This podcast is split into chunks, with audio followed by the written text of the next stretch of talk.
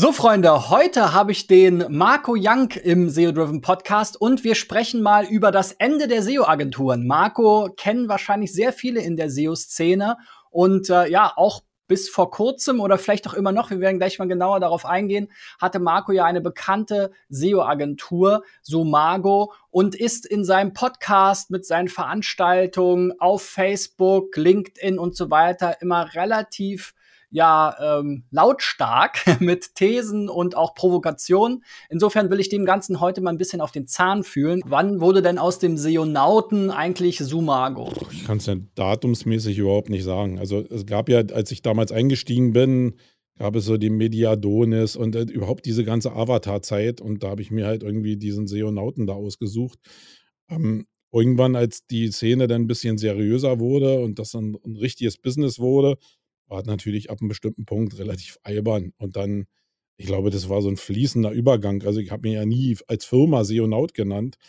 Aber ja, irgendwann überlegst du dir, wie könnte deine Firma heißen? Und dann habe ich mich für den Namen entschieden.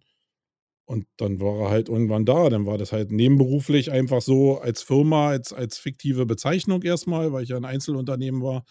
Und irgendwann ist es halt in eine GmbH übergegangen, weil ich einfach meinen Kopf aus der Schlinge ziehen wollte, was die Verantwortlichkeit anbelangt.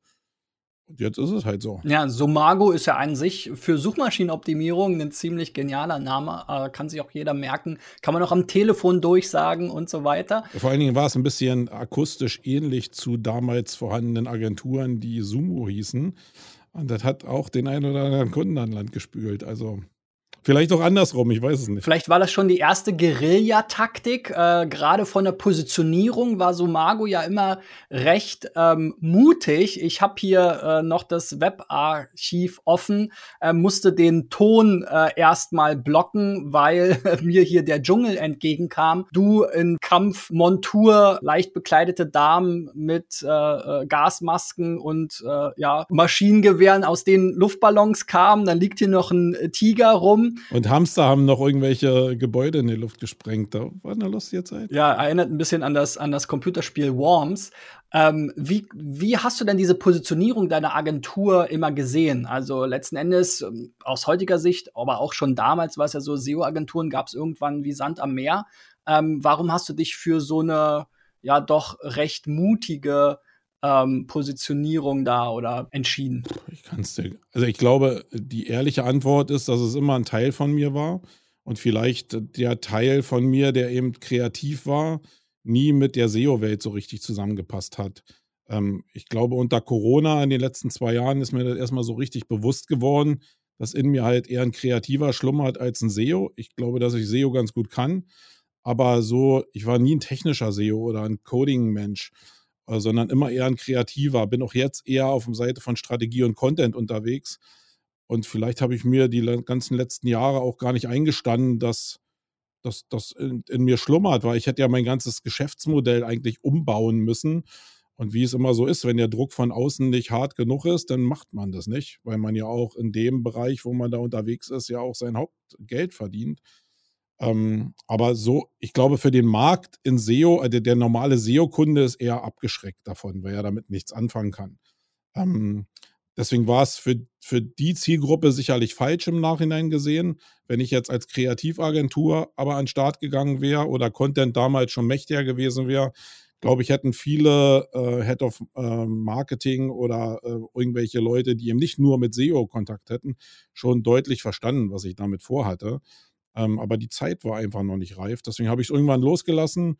Und ähm, ja, jetzt ist der Druck da gewesen durch Corona und jetzt ist sowieso alles nicht mehr so, wie es ist. Und wir werden ja gleich nochmal darüber reden, warum ich eben gerade den Bereich SEO-Agentur eben losgelassen habe. Das liegt aber nicht grundsätzlich daran, dass ich jetzt ein Kreativer bin, sondern weil ich eben den Markt aus der Distanz einfach anders beurteile, als wie er die letzten 20 Jahre war. Vielleicht noch mal kurz zur Website. Es gab ja dann so eine, ja, auch so einen Wandel, ne? Also äh, du hast, glaube ich, auch mal darüber gesprochen, dass als ihr dann angefangen habt, auch mal mit äh, PPC-Ads, also mit bezahlten Anzeigen und so weiter, kalte äh, Kontakte auf die Website äh, zu bringen. Äh, da war das vielleicht mit der Guerilla-Taktik und den entsprechenden Visuals nicht ganz so zupassend. Also du verlierst halt 90 Prozent der Leute, würde ich mal sagen, weil die einfach irritiert sind.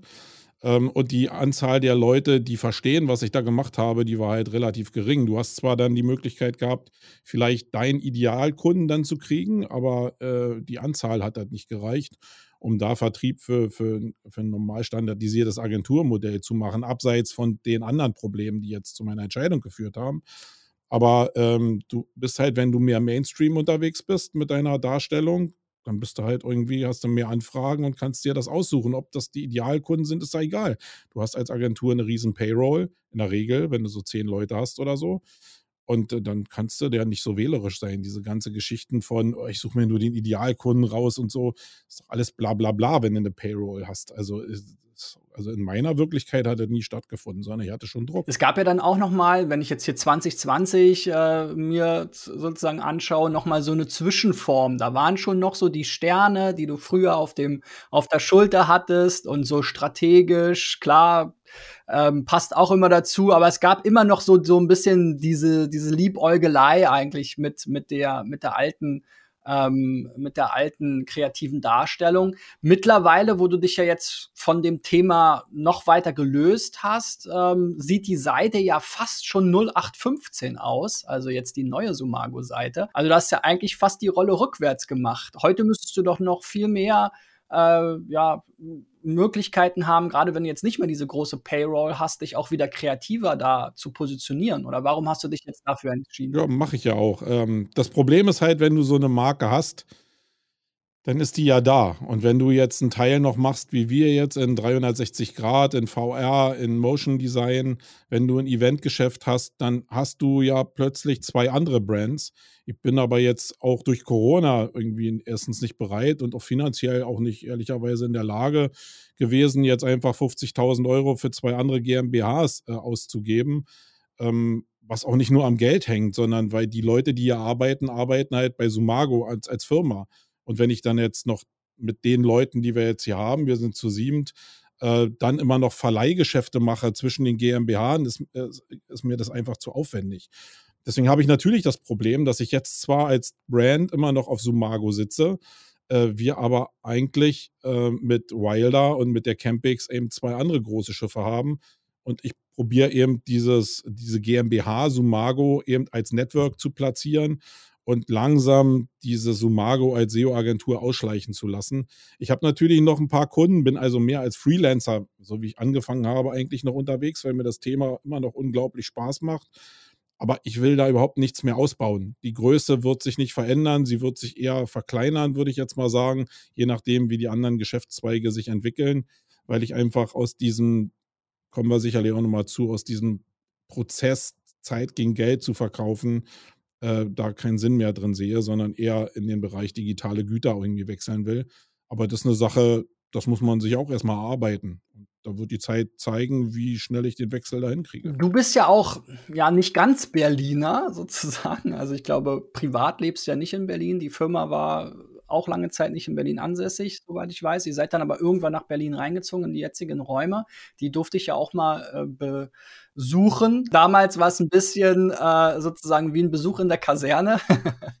ähm, vielleicht lass uns noch mal kurz über den Standort Berlin sprechen. Also einerseits, äh, warum hast du dich damals entschieden, sozusagen aus dem Speckgürtel nach Berlin reinzuziehen? Und äh, jetzt, ich sitze ja auch in Berlin. Ähm, wir haben immer so einen Teil Kunden aus Berlin, aber eigentlich unser Geschäft ist äh, sehr weit verstreut. Nichtsdestotrotz äh, vielleicht dann auch im Anschluss nochmal sozusagen von der Suchmaschinenoptimierung, ne, wird man ja auch immer als SEO-Agentur Berlin quasi ver, verhaftet, weil man jetzt nicht 35 Standorte hat. Ähm, wie siehst du denn den Standort Berlin hier überhaupt äh, für dieses Geschäft? Weil wir sind ja jetzt eher eine strukturschwache Gegend.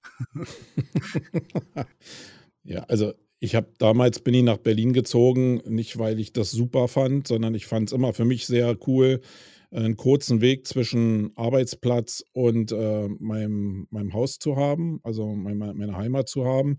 Der Hauptgrund ist halt, dass die Angestellten, die ich hatte, alle aus Berlin gekommen sind und die hatten keinen Bock nach Brandenburg dauernd zu fahren.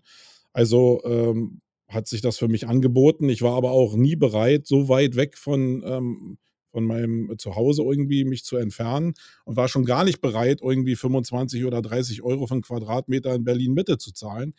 ähm, sondern bin hier mit meinen 10 Euro äh, Quadratmeter recht zufrieden und mehr wäre ich auch nicht bereit, irgendwie zu zahlen. Ich bin halt, und da zeigt sie das auch vielleicht wieder, ich will lieber mehr Space haben. Wir haben hier 380 Quadratmeter und damit kreativ arbeiten, als dass ich jetzt irgendwie irgendeinem Vermieter Geld in den Rachen schmeiße, nur damit ich ein fancy Büro in Mitte habe. Also so habe ich nie getickt. Und den anderen Teil der Frage war sicherlich darauf gemünzt, ähm, wo denn die Kunden sitzen. Das war nie mein Ansatzpunkt. Ich wollte nie in Richtung der Kunden gehen, ähm, sondern das war ein ausschließliches Ding, dass ich irgendwie den Mitarbeitern eher eine Erreichbarkeit über die S-Bahn oder die U-Bahn oder Bus irgendwie ähm, ermöglichen wollte. Und das ist jetzt auch noch schwierig, wenn Leute aus Pankow kommen oder aus äh, Hohenschönhausen oder ähm, woanders her, dann haben die immer noch einen ganz schönen Weg. Da sind wir aber dann eher in dem Thema Homeoffice drin.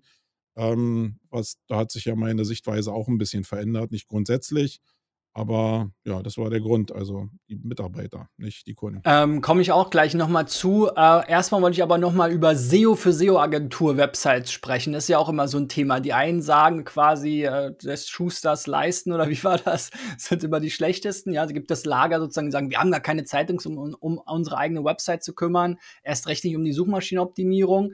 Ähm, du mit Somago hast schon auch immer wieder äh, gezeigt mit Lexika und anderen Themen, Problem ähm, dass du da auch Content, äh, also viel Content aufbaust, auch Rankings. Jetzt äh, hast du ja auch äh, kürzlich, glaube ich, äh, getwittert, da ist viel Bewegung wieder auch in, in den SERPs. Das sieht man jetzt heute. Äh, wir zeichnen am 25. Februar auf in Sistrix. Da gibt's einen Riesensprung nach oben bei sumago.de. Der morgen bestimmt wieder weg ist, glaube ich. Aber egal, erstmal kann ich, freue ich mich ja drauf. welche Rolle spielt denn SEO eigentlich für die SEO-Agentur-Website aus deiner Sicht? Also spielt schon eine Rolle. Also ich war immer jemand, der, also gibt ja viele Leute, die ihre Website im Endeffekt äh, liegen lassen und sagen, hey, ich gebe Gas beim Kunden, meine eigene Website, äh, die ist mir nicht so wichtig.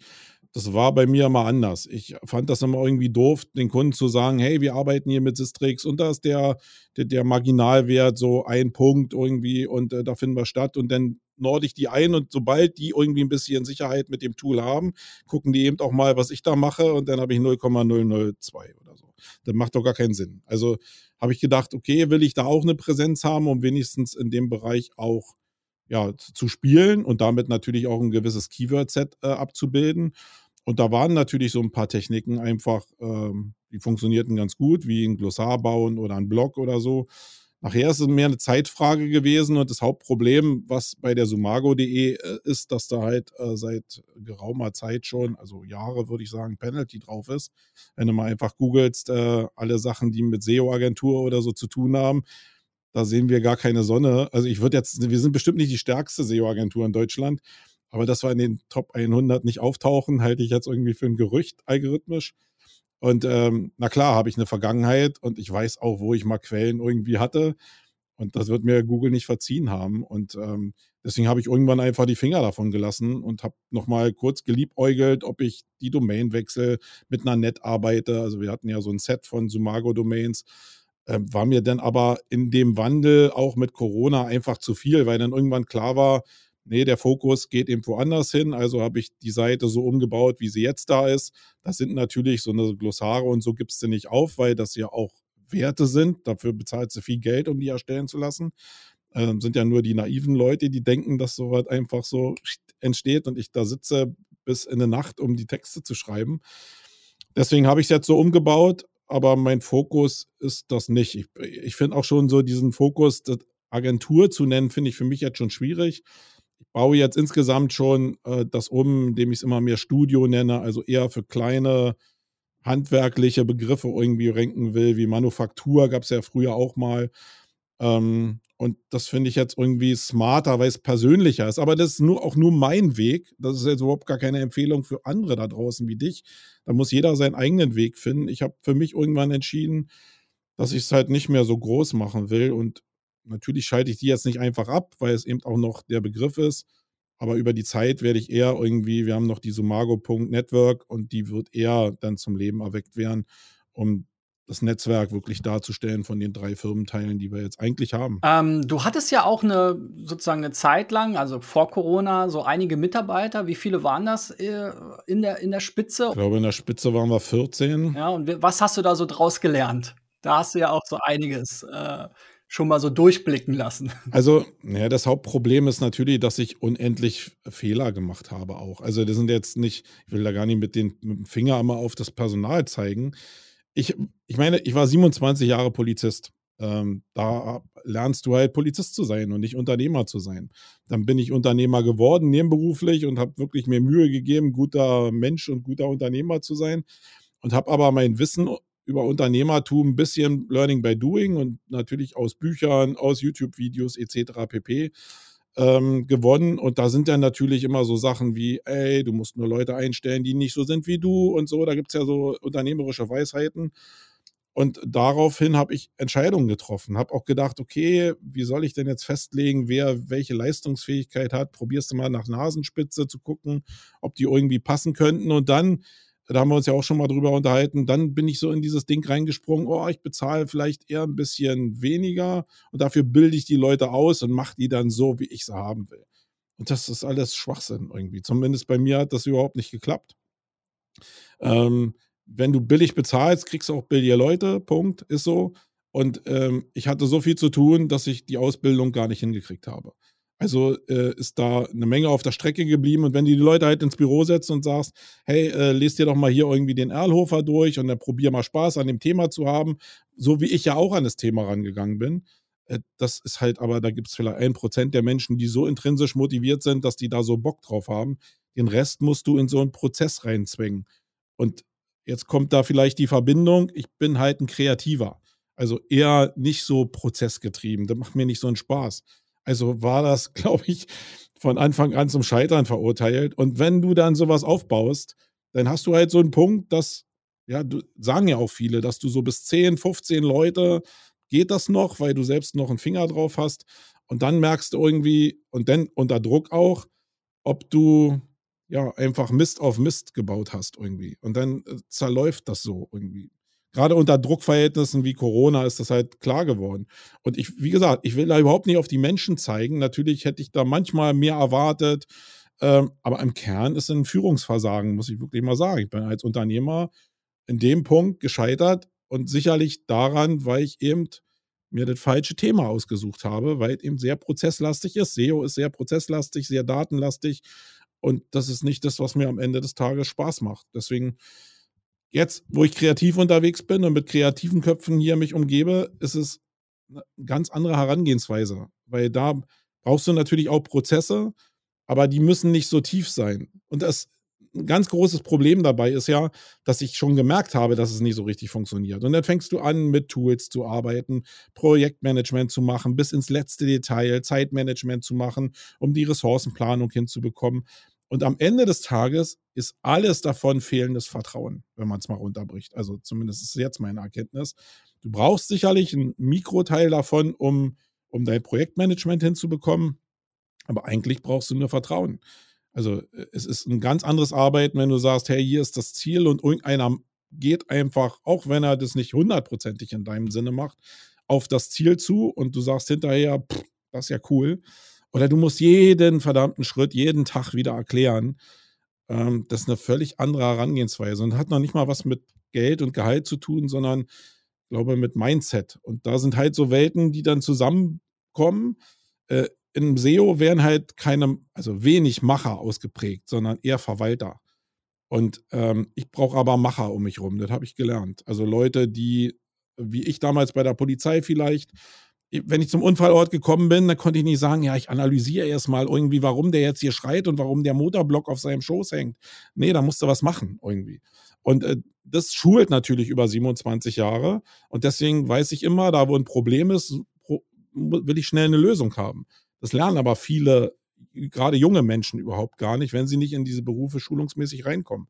Lernen aber schon Leute, die meinetwegen im Eventbereich unterwegs sind, ja, die meinetwegen Touren machen und du kommst hin und siehst, hey, äh, ich steige aus dem Zug und die Bühne ist gar nicht da, aber in drei Stunden Show musst du ja irgendwas machen.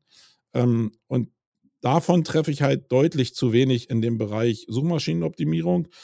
Und deswegen würde das für mich nicht so funktionieren. Für dich vielleicht eher, weil du da ein strukturierter Typ bist und äh, Prozesse eben gut kannst und vielleicht auch mit Leuten zusammenarbeitest, die dann Prozesse können müssen. Meine Entscheidung ist äh, eine andere. Ich kann Ich will so nicht arbeiten, weil ich will vertraut arbeiten und auch in Sachen, die mir Bock machen.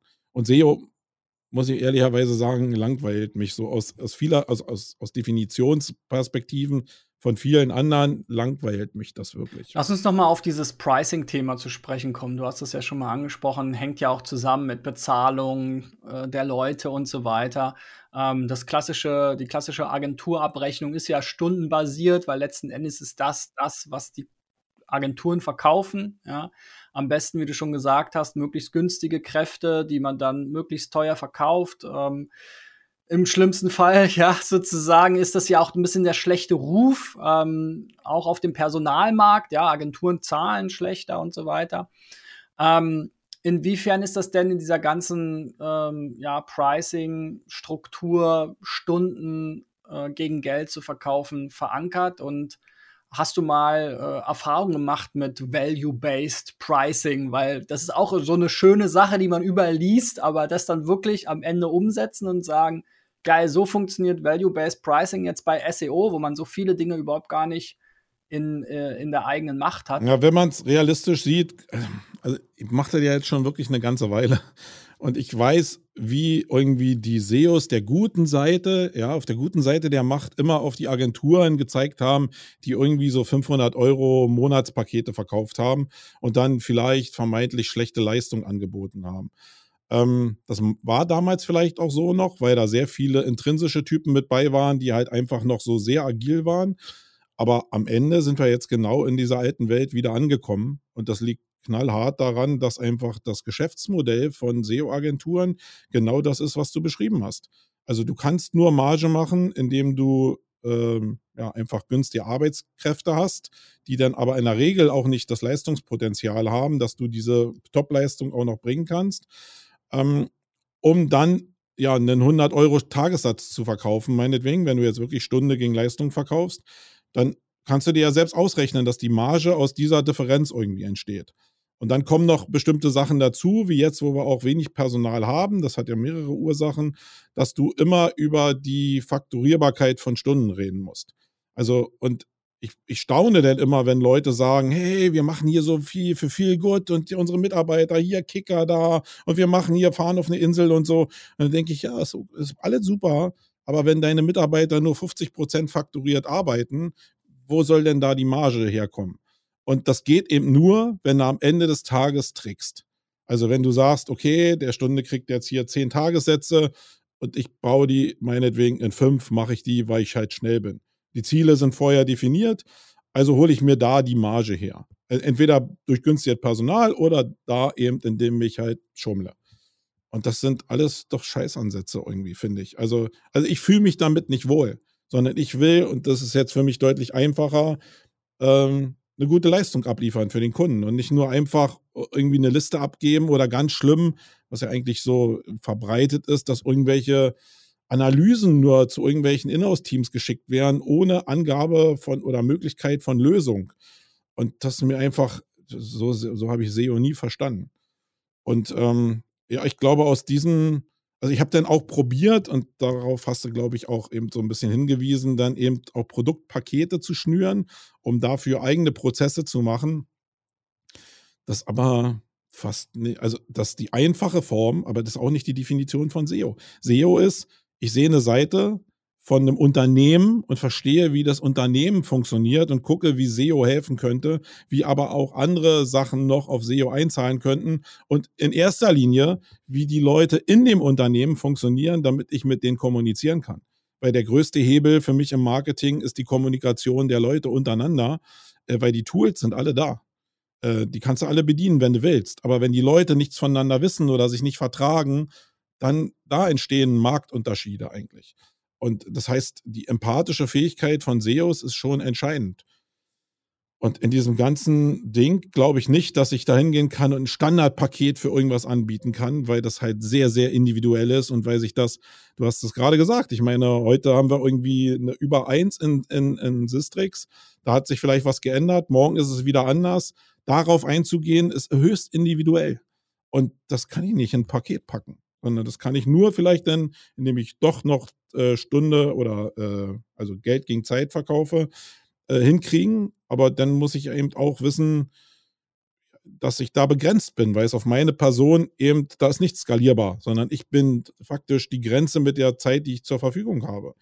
Ähm, und das ist doch scheiße gegenüber einem Produkt, meinetwegen, was digital ist, wo ich entweder Tickets verkaufe oder wo ich digitale Güter verkaufe, die ich eben in Masse verkaufen kann. Einmal habe ich die Kosten der Erstellung und danach haue ich die weltweit raus und jeder Verkauf, der da ist, bringt mich erstmal näher zum, ähm, zum ROI und dann auch in die Gewinnspanne. Und das ist doch cool, dauerhaft. Also das, was die Sur-Leute mit digitalen Produkten schon seit, seit Jahrzehnten vielleicht erzählen, da ist schon ein Ticken Wahrheit drin. Wie man es macht, denn vertrieblich ist wieder eine ganz andere Geschichte. Aber die reine Technik hin zum Vertrieb und mit digitalen Gütern, die ist schon für mich intelligenter als Zeit gegen Geld. Ein so ein bisschen produktisiertes Thema waren ja die holistischen Landingpages äh, bei dir.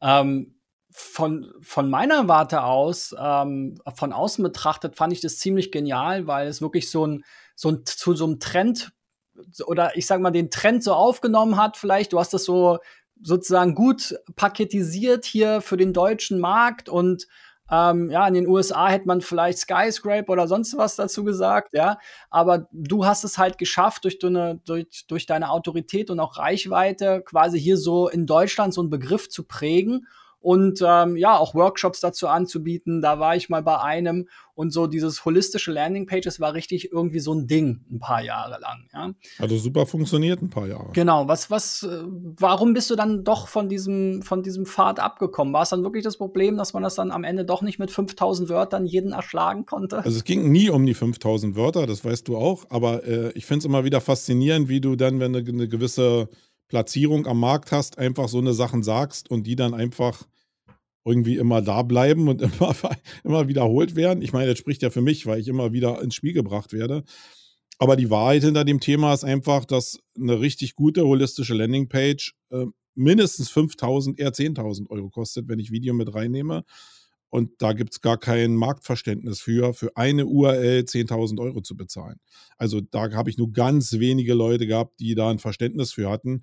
Und bei denen, die es auch hatten, war das Hauptproblem, dass du natürlich auch ein bisschen frei agieren musstest. Also das Internet basiert ja zumindest auf der Internetseite oder auf dem auf den Angebotsseiten von, von den Webseiten eben auf Grid-Systemen. Und in Grid-Systemen kannst du halt nicht so mega kreativ arbeiten, weil du halt an das Grid gebunden bist. Einfach auch durch Responsive und so, die ganzen Sachen, die dich ja kreativ einschränken. Und dann ist es natürlich auch nicht so einfach, eine hochcoole Seite zu bauen. Also, wenn ich jetzt auch immer nicht also wenn ich auf dem Grid aufsetze, bin ich ja schon bei vielleicht 5.000 bis 10.000 Euro. Ähm, wenn ich jetzt aber noch Design auf dem Grid-System noch mit zubuche von einem guten Webdesigner, dann bin ich locker bei 15.000 Euro für eine URL. Und ähm, da habe ich im Mittelstand äh, gar keine Kunden gefunden. Wir haben ein paar ähm, bei Konzernen gefunden. Äh, da war es aber auch ziemlich schwer, weil du eben wieder mit ganz vielen Units zusammenarbeiten musst, die alle irgendwie anderes zu tun haben und sich gar nicht so auf dieses Thema äh, konzentrieren können. Das heißt, eigentlich ist das immer noch sehr cool, aber die Umsetzung und die Möglichkeit am Markt so ein 15.000 Euro Paket zu platzieren, war halt für meine Begriffe nicht da. Aber vielleicht habe ich auch zu früh losgelassen. Wenn ich jetzt mir die ganzen Coaches angucke und denke, also wenn es stimmt, was die da so verdienen, ja, sagen die ja immer, dann habe ich vielleicht ein bisschen zu früh das Thema losgelassen. Äh, aber vielleicht war es auch genau richtig, weil diese, dieser Hype der holistischen Landingpages und die Möglichkeit im Ranking nicht mehr so stark ist, wie es vor drei, vier Jahren war. Also da hat sich Google in Richtung Brandsignale völlig anders entwickelt. Ähm, und da würde ich immer in die Richtung mehr arbeiten als in Richtung holistisch. Aber es gibt schon noch Möglichkeiten, da reinzusteigen. Aber ja, der Markt ist einfach nicht dafür da gewesen. Ich glaube, das ist die knallharte Antwort.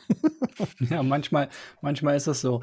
Du hast ja eben schon die Abkürzung genannt, SUR, also schnell und hektisch reich werden im, im Zweifel. Ähm, ist ja auch ein Thema, mit dem du dich, äh, wo du immer mal wieder den, den, den, sozusagen den Zeh ins Wasser gehalten hast. Ähm, Siehst du das weiterhin als Bedrohung eigentlich fürs seriöse Online-Marketing? Äh, weil letzten Endes, wenn man quasi alles versprechen kann und mit allem werben kann, dann kann man gerade in diesen auktionsbasierten Systemen, in denen die meiste Online-Werbung ja stattfindet, meist äh, die anderen, die versuchen sozusagen ehrlich zu sein, übertrumpfen. Und äh, natürlich auch äh, sammelt man viel mehr Leute ein. Ich hatte ja mit Felix ähm, Beilharz kürzlich darüber gesprochen, der eben auch gesagt hat, äh, auch für ihn als Speaker und, und Experte am Markt, der will sich am liebsten gar nicht Coach nennen, weil dieser Begriff schon halb verbrannt ist. Ja, ähm, als er mal den Falschen interviewt hat, wurde er schon dann von anderen Konferenzen beinahe wieder ausgeladen. Also da gibt's ja auch so wirklich so eine, so eine, so eine, so eine Trennung, ja, ich will jetzt nicht so ein Graben sagen. ähm, ja, wie, wie stehst du da heute zu? Ähm, hat dich da deine Sicht äh, verändert oder siehst du das weiterhin als, als Bedrohung an? Also es gibt natürlich ein ganz klassisches Business-Umfeld. Wenn du jetzt irgendwie im Bereich von Verlagen arbeitest oder so oder von großen Konzernen, dann wirst du als, als in Anführungsstrichen Sur-Coach vielleicht ein bisschen mehr Schwierigkeiten haben. Andererseits muss ich sagen, haben die, die genau dieselben Probleme wie alle anderen auch. Ich glaube, da macht man sich auch immer ein bisschen was vor. Ähm, und da geht es ganz klar um Werteversprechen. Also entweder du bringst das mit, weil du eine super Reputation hast oder ein super Halo hast, wie jetzt ein Jens Fauldraht oder so, und weißt, äh, da weiß der Kunde genau, welche Expertise er mitbringt, was natürlich die Expertise beinhaltet, was aber auch die Sicherheit für den, der beauftragt hat, äh, mitbringt, dass er sagen kann, ey, ich habe den Besten genommen, der hat die und die Erfahrung gehabt. Aber alle anderen, die keine Ahnung vom Marketing haben, die sind auf das angewiesen, was im Markt präsentiert wird.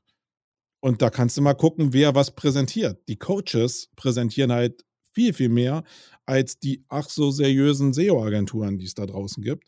Und das ist ja am Ende ein Problem, weil der Kunde weiß es nicht. Der nimmt das auf, was er als erstes sieht und kann dann von dem im Vertrieb natürlich belatschert werden.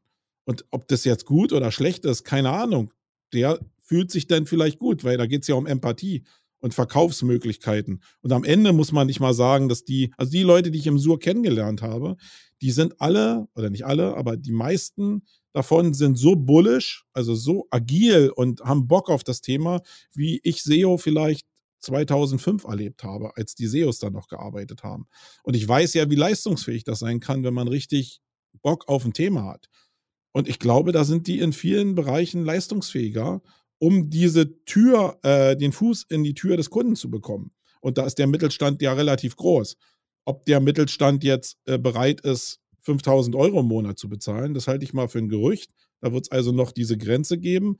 Aber für diese, und da sind wir wieder bei diesen alten schwarzen Schafen, die wir immer so schön beschrieben haben, wenn du da draußen als Coach irgendwie selbst im, im Low-Cost-Bereich irgendwie 500 oder 1000 Euro Pakete anbieten würdest, dann ist der Markt riesig, wenn du dafür ähm, Marketing machst.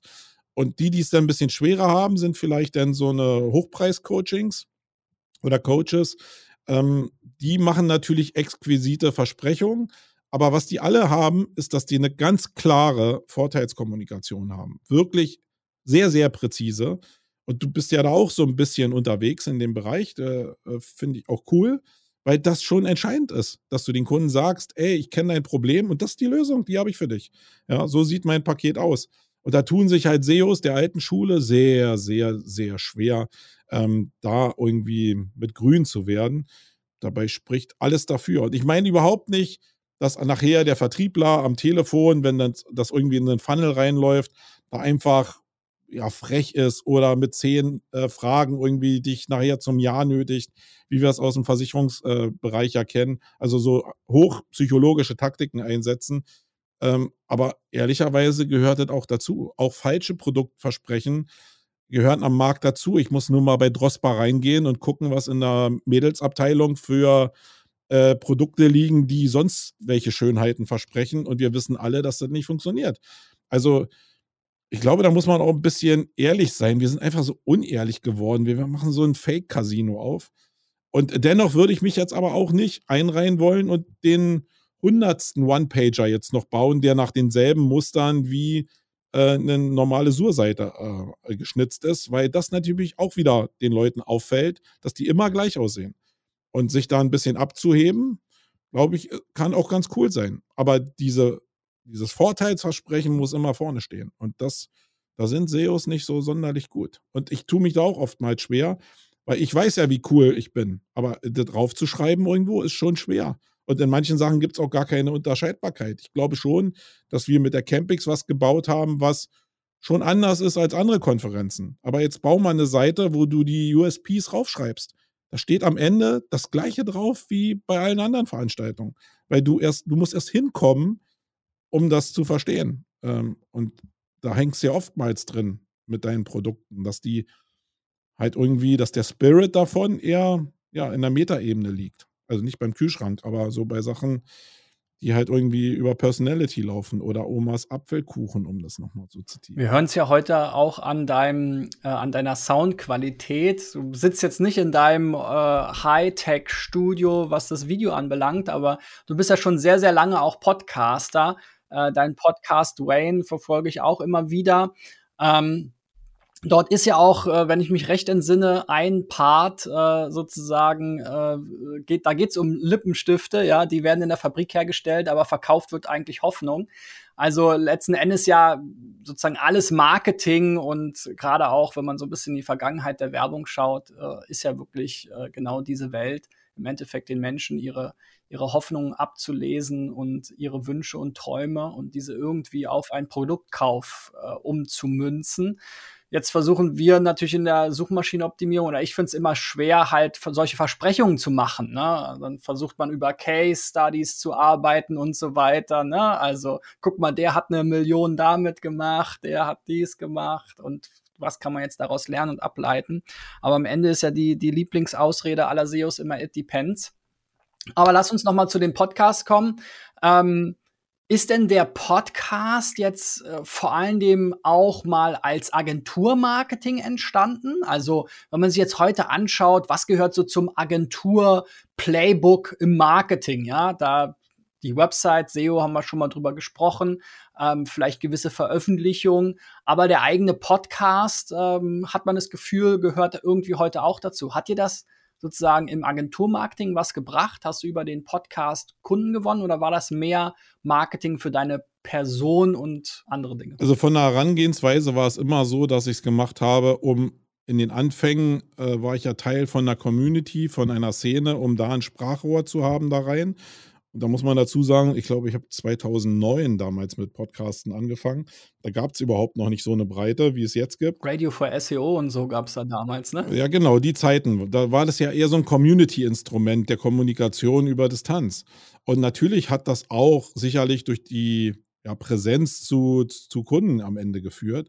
Aber es war nie mein Ansatz, sondern ich wollte eigentlich immer kommunizieren und ich wollte für mich reflektieren. Also immer, wenn ich einen Podcast mache, setze ich mich mit bestimmten Themen auseinander. Und wenn ich dann Feedback kriege dazu, kriege ich zusätzliche Perspektiven und kann mich in dem Thema weiterentwickeln. Genau so sehe ich das jetzt auch, weil jetzt ist Podcast wirklich nicht mehr so entscheidend. Also auf dem Weg, wo wo Podcast jetzt irgendwie größer geworden ist, äh, habe ich natürlich in meinem strukturellen Umbau der Seiten, haben wir vorhin drüber gesprochen, ein paar strategische Fehler auch gemacht, habe den Feed zum Beispiel nicht äh, per 301 umgeleitet, sondern habe den einfach äh, verrecken lassen, weil ich da gar keinen Fokus drauf habe und habe trotzdem immer Podcast gemacht, weil die Intention nicht Reichweite war, sondern immer mit den Menschen, die mir diese Resonanz noch schenken ähm, mit denen in Interaktion zu kommen und selbst das für mich zu reflektieren. Und deswegen ist es ja schon noch ein Mittel, um Personality zu zeigen. Und das ist bei vielen, mit denen ich zusammenarbeite, schon noch ein Trigger, weil die, gerade weil ich sehr stark unternehmerisch ja rede ähm, und ich mit Unternehmern zusammenarbeite, die schon eher davon nicht fasziniert sind, aber Lust darauf haben, sich mit mir auf unternehmerischem Level mir auszutauschen. Da geht es ja nicht darum, dass die mich fragen, irgendwie, ja, wie können wir jetzt irgendwie ähm, den Titel und die Description jetzt irgendwie besser machen, eine Snippet-Optimierung machen, sondern nee, da geht es halt darum, wie ich meiner Frau vielleicht erkläre, dass ich noch irgendwie drei Stunden länger in der Agentur sein muss oder in meinem Geschäft sein muss, wie ich überhaupt vielleicht Business mit Familie verheiraten kann, wie ich an neues Personal komme, etc. pp. Also all die Probleme besprechen wir im Zuge von SEO auch, die, die jeder Unternehmer da draußen hat. Die sind ja nicht anders. Da bin ich als Unternehmer nicht anders als der, der mich beauftragt. Ich habe nur ein bisschen mehr Sachverstand von dem Thema SEO. Und das ist das, was die Leute eigentlich, glaube ich, an mir schätzen. Und das kommt eben im Podcast eher rüber. Eben auch, weil ich natürlich, äh, hört man ja jetzt vielleicht auch, ein bestimmter Typ Mensch bin. Also ich Berliner halt, das muss, kann man mögen oder muss man nicht mögen. Äh, ich habe eine bestimmte Art zu reden. Ähm, drücke mich nicht immer super gewählt aus, sondern das, was mir in den Kopf kommt, das sage ich in der, in der Regel auch. Und das muss man wollen. Und dadurch matcht das natürlich sehr gut, aber es ist wieder genau so, wenn du halt sehr viele Kunden haben willst und sehr eine große Payroll hast, ist das Mist, was ich mache. Weil das äh, einfach viel zu viele Leute auch abschrecken könnte, weil die nichts mit Berlinern anfangen können, zum Beispiel. Und davon kannst du deine Mitarbeiter später nicht bezahlen. Ähm, also für mich funktioniert das immer noch super gut. Und ich habe jetzt auch alleine dadurch, dass ich durch Corona jetzt auch wieder, also da sind ja immer so ganz viele Stationen drin, ja. Ich habe ja irgendwann gedacht, hey, ich rede so privat über Sachen. Ähm, ich muss jetzt irgendwie, das passt nicht auf meine Agenturseite. Das äh, hat da irgendwie nichts verloren. Dann habe ich angefangen, irgendwie den Podcast, das war genau die Zeit, wo ich die 301er nicht gemacht habe, habe ich die auf die marcoyoung.de gezogen, weil ich gedacht, gedacht habe, ey, da passt es besser. Äh, und habe gedacht, nee, das ist aber so ein Trabant wieder so weit weg eigentlich von den Seiten, die ich so pflegen muss. Das macht einfach noch eine Baustelle mehr irgendwie. Und dann, ja, war irgendwann klar, nee, ey, ich bin äh, als Campix bin ich halt der Kopf davon. Das lebt zu, zu großen Teilen über, über mich. Also nehme ich meine Gedanken mit da auf die Campix-Plattform. Und ähm, das macht, das fühlt sich jetzt irgendwie logischer an. Aber hätte ich dir auf dem Weg sofort die Lösung sagen können? Nee, ich habe mir immer was dabei gedacht. Aber am Ende war es, ist, glaube ich, jetzt irgendwie erst so, dass ich so eine Heimat gefunden habe für mich und meine Gedanken. Und ähm, ich glaube, da gibt es auch keine Abkürzung. Also ich habe viele meiner Bücher, ich habe wirklich viele Bücher, da stand dann nie so drin, dass man das so machen muss. Ja, wenn man auf, äh, auf äh, sozusagen anderes großes Szene-Event äh, in Deutschland schaut, oder könnte man jetzt auch behaupten, naja, das entstammt ja eigentlich fast dem OMR-Playbook, ja, also den Podcast mit der Veranstaltungswelt zu verbinden, die Veranstaltung dadurch über das ganze Jahr irgendwo lebendig am Leben zu halten, da so einen Pulsschlag zu haben, nicht nur einmal im Jahr sozusagen einen großen Aufschlag, sondern wirklich äh, permanent stattzufinden. Insofern passt es ja ganz gut. Passt super. Und ich meine, Philipp hat da genau, also das ist auch eine Sache, wo ich mir lange drüber Gedanken gemacht habe, weil ich natürlich schon gucke, wir haben schon denselben Ansatzpunkt gehabt, wir waren früher dran. Ähm, da hätte ja auch sowas draus werden können. Aber wenn man ehrlich ist, habe ich halt damals angefangen und meine Chance wieder verstreichen lassen. Als ich die Campings angefangen habe, war ich halt noch Polizist. Also die Campings hat am Wochenende gestartet, nicht weil ich es so toll fand, sondern weil ich da frei hatte. Ähm, und dann war es halt nebenberuflich, dann hast du nur einen gewissen Speed, den du gehen kannst. Danach habe ich gedacht, dass für mich das Heiland die SEO-Agentur ist. Hab dann natürlich, dann, dann geht dein Fokus auch 50% in Event, 50% in SEO-Agentur. Und dann machst du vielleicht auch strategische Fehler. Ich meine, aber das am Ende wäre das vielleicht super erfolgreich gewesen, wenn ich mich mehr auf Event konzentriert hätte. Aber dann hätte wäre auch Corona gekommen und wäre auch wieder blöd gewesen. Ich glaube, bei dir war es ja auch teilweise so, dass du dich sehr stark auf Tourismus konzentriert hast, wo ich in der Phase gedacht habe, ey, ist total pfiffig, ey, sich nur einen Bereich rauszusuchen oder sich nur um Anwälte zu kümmern oder so. Und dass man dann irgendwie 2020 am Beginn dann auf so einer Bombe wie Corona sitzt, pff, wer hätte es denn wissen sollen? Also, das, also, das sind nie die Gründe gewesen, wo ich gedacht habe, wenn ich als Unternehmer scheiter, wenn ich an Corona scheiter, dann wird mich das nicht so, also nicht so stark belasten, als wenn ich auf Basis meiner eigenen Entscheidungen scheitere. Aber natürlich hat Philipp da eine Menge Sachen richtig gemacht, wo ich sage, ja, da habe ich vielleicht, da war ich zu ängstlich in vielen Bereichen, wo er einfach auch mega anerkennenswerte Schritte gegangen ist. Wenn ich nur einfach daran denke, wo er von der äh, Hamburger Reeperbahn in dieses Musical-Theater gezogen ist. Da hängt ja, also für die Leute ist immer so super, hahaha, da ist er darüber gezogen. Aber da hängt ja eine, ein riesen Invest mit drin. Und entweder er hat das irgendwie abgefedert mit einem Partner, dann hat es was mit Kommunikation zu tun, oder er ist selbst in das Risiko gegangen, die Location abzufedern, die nicht günstig ist. Und das sind genau die unternehmerischen Entscheidungen, wo er halt zu einem bestimmten Zeitpunkt die Eier in der Hose hatte, um das Ding nach vorne zu peitschen. Und ja, alles richtig gemacht. Also ich habe höchsten Respekt vor Ihnen. Äh, vor ihm. Äh, ärgere mich manchmal über mich selber, ja aber äh, nicht über ihn. Das ist ja Quatsch. Ähm, ja, auch die Campings könnte man ja jetzt äh, sozusagen sagen. Jede größere Agentur hat jetzt eigene Konferenzen gestartet. Ja, gerade in Berlin ist das ja auch so ein Thema. Ähm, ja, da erinnere ich mich auch an einige so eine Masters-Reihe ja, in jedem Channel. Also sozusagen auch wieder das Agentur-Playbook eigentlich. Also eigentlich müssten nicht doch alle Agenturen um so eine etablierte und äh, große und erfolgreiche Veranstaltung ähm, beneidet haben. Ähm, warum ist deine Agentur dadurch nicht explodiert? Ja, ich glaube, weil ich die falschen Entscheidungen getroffen habe. Also am Ende des Tages muss ich sagen, glaube ich, habe ich dadurch, dass ich so in dem Prozess drin war, mich mit der Agentur zu beschäftigen, einfach mein, meine Nase nicht weit genug in den Wind gehalten, sondern habe mich halt mit Prozessen beschäftigt und bin also auch mal aus meinem eigenen Empfinden, habe im Networking halt auch schon ein bisschen nachgelassen. Und das war immer der Lead-Magnet grundsätzlich. Ähm, das ging natürlich bis zum gewissen Maß noch. Ähm, auch wenn du das Ranking hast, dann fängst du irgendwann an, ja die Rankings auch ein bisschen einzukaufen, um einfach Leads zu generieren. Wir wissen beide, was die, äh, was aber die Klicks kosten im SEO-Bereich. Das hältst du halt äh, auch nicht lange durch, in, also nur ein paar Tage im Monat vielleicht, wenn du auf dem, auf der Basis siehst. Und ähm, ja, ich glaube, dass einfach ja, du musst ja Entscheidung treffen. Dein Tag hat irgendwie, selbst wenn du hart arbeitest, 14 Stunden und dann musst du die Entscheidung treffen, wo du die investierst. Und anscheinend habe ich auch falsch investiert. Das, äh, da bin ich völlig reflektiert und auch nur, weil ich jetzt irgendwie ein wirklich, also ich habe jetzt eine Zufriedenheit als, wir sind immer noch eine Agentur. Wir sind eher ein kreatives Studio jetzt, aber wir sind sieben Leute und ich habe nach all den Jahren das erste Mal das Gefühl, hey, ich bin angekommen. Ich mache genau das, wo ich Bock drauf habe. Und deswegen sehe ich alle Fehler in Anführungsstrichen einfach nur als meinen Weg hin zu meiner Lösung.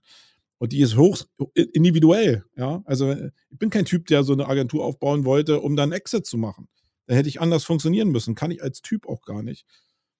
Und ich glaube, für mich ist alles, das sollte so sein. Also das Universum hat es so vorgegeben. Und am Ende bin ich jetzt da gelandet, wo ich jetzt bin. Und äh, bin halt deutlich glücklicherer Mensch als noch, wo ich probiert habe, eine Agentur wie wild aufzubauen, weil ich irgendeinem Ideal entsprechen wollte. Ja, Quatsch eigentlich. Weil ich habe immer als Freelancer am meisten Geld verdient, muss ich sagen. und als Agenturchef ist am wenigsten hängen geblieben. Und ich habe auch nur Ärger gehabt, weil ich auch so ein Typ bin, der dann immer sich mit den 10%, die nicht funktionieren, immer die höchste Identifikation hatte. Hat mich total aufgeregt, obwohl 90% super geklappt haben.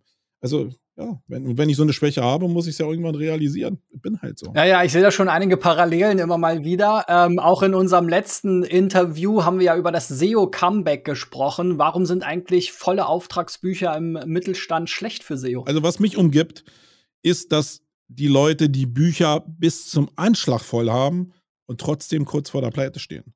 Weil sie keine Teile kriegen und nichts produzieren können, keine Rechnung schreiben können. Äh, deswegen, es gibt so Weisheiten in den Büchern, da steht auch immer drin, ey, volle Auftragsbücher, alles super. Und viele Coaches sagen das ja auch immer noch, ey, wenn du deine Auftragsbücher vollkriegen willst. Und dann muss ich immer schmunzeln und denken, äh, raffen die überhaupt, was da draußen gerade passiert? Und ich glaube, es war noch nie in der Geschichte, die ich im Unternehmertum gesehen habe, so, dass du mit einem vollen Auftragsbuch, ohne jetzt einen äh, anderen Kapitalfehler zu machen, in die Insolvent gleitest. Also das, ich glaube, das also war noch nie da. Und ähm, also mich erschrickt das auch, weil alle Leute so sagen, hey, läuft ja super und so. Ja, mal gucken, wie lange. Also, und die SEOs sind vielleicht, die, die können vielleicht oder Online-Marketer grundsätzlich länger bestehen. Aber wenn die Ketten insgesamt zusammenbrechen, dann sind wir doch auch nur äh, ähm, irgendwie an der Zitze der Zeit irgendwie. Dann ist doch auch Ende. Und das Hauptproblem für Agenturen, und das haben wir jetzt überhaupt noch nicht besprochen, äh, ist für mich eigentlich gewesen, dass es kein, ähm, kein, keinen Nach, keinen Nachschub von Personal gibt. Es gibt keinen ordentlichen Ausbildungsweg dafür, keine, kein Studium, keine Ausbildung, sondern es gibt nur intrinsisch Motivierte, die dann in einen Bereich reinkommen, wo irgendeiner sagt, hey, probier das doch mal. Äh, und das heißt, wenn eine hohe Nachfrage ist, ich aber die Ressource Mensch gar nicht habe, ja, wie soll ich denn skalieren? Um mich da durchzusetzen, kann ich nur höhere Preise bezahlen oder eine höhere Zufriedenheit haben, die ich mir dann aber wieder mit nicht fakturierbaren Stunden erkaufen muss. Und deswegen kann da dieses Modell abseits von Zeit gegen Geld einfach nicht funktionieren, weil gar nicht genug Menschenmaterial nachkommen kann. Was mich ein bisschen gewundert hat, ist jetzt, ähm, also es war für mich nachvollziehbar, dass jetzt natürlich Corona für den Eventarm äh, desaströs war. Ähm, was mich jetzt so ein bisschen überrascht ist, ist eigentlich, dass der Eventarm quasi überlebt hat, aber der SEO-Agenturarm gerade halt so ein bisschen abgeschnitten wird. Du hast ja so ein bisschen gesagt, es liegt eher in deiner persönlichen Geschichte, aber wie hat sich denn Corona jetzt auf euer Kundengeschäft äh, im SEO ausgewirkt? Du hattest ja eben schon gesagt, bei uns, wir haben auf jeden Fall äh, einiges äh, sozusagen an Problemen gehabt durch diese äh, vorherige Tourismus-Spezialisierung. Ähm, wie war das denn bei dir? Weil ich hätte jetzt gedacht, eigentlich die SEO-Agentur muss doch eigentlich der sichere Hafen gewesen sein, wenn die Events wegbrechen. Also sagen wir mal so, wir haben 70 Prozent unseres Umsatzes ist aus dem Eventbereich gekommen. Deswegen hatten wir schon eine hohe Abhängigkeit davon. Und die Aufträge, die Kunden, äh, nochmal herzlichen Dank, falls hier irgendwelche Kunden zuhören sollten, die haben uns am Ende des Tages, auch wenn es nur 30 Prozent war, den Arsch gerettet, ja. Ähm, weil viele Event-Leute, äh, Veranstalter oder Agenturen, die sind längst pleite oder die haben eben Testzentren aufgemacht und haben sich irgendwie so durchgerettet oder haben ähm, ja, äh, Impf Impfzentren aufgebaut. Aber viele sind einfach auch pleite gegangen. Und ähm, das haben wir so ein bisschen überbrücken können, natürlich mit staatlicher Hilfe und mit dem, was aus der SEO-Kundschaft gekommen ist. Ähm, aber das liegt natürlich auch daran, weil ich selbst in dem Druck wieder natürlich all in gegangen bin und auch wieder, also ich neige ja dazu, dann auch unter Druck immer noch mal was Neues zu probieren. Und wir haben dann angefangen, ja, so eine digitale äh, Welt zu bauen für die, für die, äh, für die Campings und haben das Odyssey genannt, haben da wirklich viel Geld und Zeit investiert mit 3D-Designern und so und haben da diese Stadt gebaut. Und das war jetzt kein Riesenerfolg jetzt wirtschaftlich. Also hat ein bisschen Geld eingespielt, war auch jetzt nicht super schlecht, aber war halt nicht administrierbar. Aber das, was damals hatte noch keiner vom Metaverse geredet, muss ich ehrlicherweise sagen, 2020. Sondern es fing erst, glaube ich, so Mitte 2020 hat OMR den ersten Artikel dazu geschrieben oder Ende 2020. Und dann hat sich auch unser Verständnis im Arbeiten mit diesen 360-Grad-Welten oder virtuellen Räumen auch so verändert, dass wir gemerkt haben, nee, da geht es um Kompression von Daten. Wie ist das mit NFTs, die sich da im Galeriebereich entwickelt haben? Wie kann man Immobilien darstellen, etc. pp. Und natürlich habe ich den Moment gehabt, wo ich gedacht habe, oh, das Geschäftskonzept funktioniert überhaupt gar nicht. Aber es ist genau so, dass das mir Türen aufgemacht hat, die ich sonst nie gesehen hätte. Wenn ich sehe, dass wir jetzt weltweit Galerien verkaufen, virtuelle Galerien und damit ganz gutes Geld machen, das hätte ich nie machen können, wenn ich nicht diese Odyssey gebaut hätte.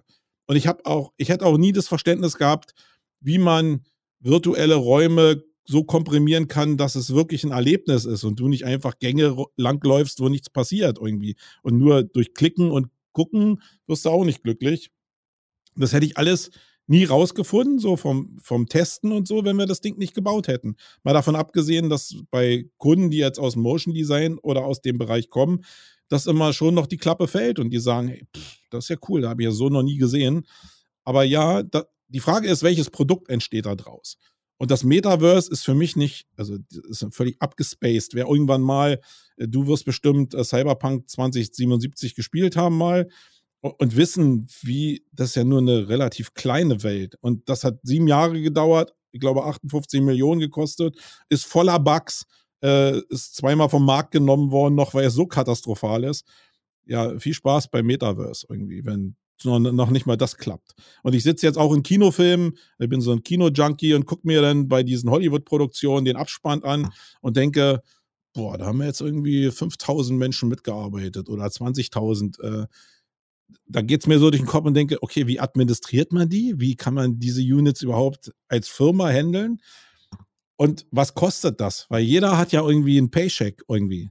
Und dann weiß man, was da auf einen zukommt. Aber für mich ist entscheidend, dass diese 360-Grad-Räume auch browserbasierend halt eine wirkliche Möglichkeit sind, nach Video nochmal ein Format einzuführen, wenn ich es halt schaffe, ein komprimiertes Format hinzukriegen, wo die Leute, auch wenn es nur eine Viertelstunde ist, aber ein wirkliches Erlebnis haben.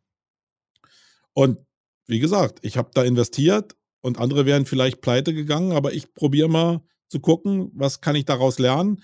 Und auch die Connections, die ich dadurch gekriegt habe, die haben mir Türen aufgemacht, die vorher nicht da waren. Und da stehen wir jetzt. Und ich muss sagen, ich habe sehr gute, ich bin sehr bullish auf die Zeit nach Corona, weil ich glaube, dass das, dass ich eher das Problem kommen werde, nicht, dass mein Produkt scheiße ist, sondern das ist geil.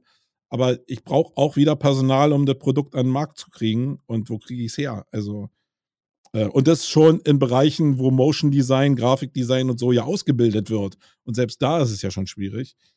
Ähm, also ich bin Verfechter davon, immer was zu machen, um dann zu sehen, wie funktioniert es dann. Und dann gehen Türen auf, die du vorher noch nicht gesehen hast. Was aber als Reaktion aus der Bubble immer kommt, ist, ah, kann ja hier nicht funktionieren, kann ja da nicht funktionieren. Äh, diese, dieser Pessimismus und dieses Anti und dieses, äh, ich habe es ja immer gesagt, das ist völlig, also macht mich wahnsinnig. Deswegen konnte ich auch in der Zeit nach Corona äh, die Bubble kaum ertragen, muss ich sagen, weil die mich so runtergerissen hat. Jetzt ist mir egal, weil jetzt ist wieder, jetzt bin ich psychologisch wieder stabil. Aber ich habe nie meinen mein, mein Enthusiasmus verloren. Und dadurch, dass das so gut geht mit digitalen Produkten, habe ich auch eine gute Aussicht, dass ich immer mehr SEO loslassen kann. Also, oder das so machen kann, dass ich nur noch Spaß daran habe. Wirklich Spaß, weil mich das Thema weiterhin interessiert. Ich finde das Thema immer noch super, aber ich würde nicht diesen Druck von Agenturzeug da haben. Und komischerweise, wenn du so denkst, dann funktioniert Vertrieb von ganz alleine. Weil irgendwie die Leute anscheinend da draußen spüren, dass du diesen Druck nicht mehr hast. Du, du kommunizierst plötzlich anders, druckfreier, die Leute merken wieder, dass du Spaß hast. Und plötzlich funktionieren wieder Sachen in der Akquise in Anführungsstrichen, wo du vorher mit HubSpot probiert hast, Funnels zu bauen etc. pp. Und, die Leute natürlich gemerkt haben irgendwie, dass du total verkrampft bist, weil du immer in diesem System dich bewegt hast. Und das will ich nicht mehr. Also, so, du kennst ja Finn Kliman auch. So, die Einstellung von dem, die finde ich schon sehr cool. Einfach, ja, sich treiben zu lassen, Türen aufzuschmeißen, indem man einfach was macht. Die Lebensphilosophie finde ich echt ganz cool. Und die will ich mir so lange wie möglich erhalten. Marco, dir vielen Dank und äh, ja, bis bald. Ciao, ciao. Ciao, ciao.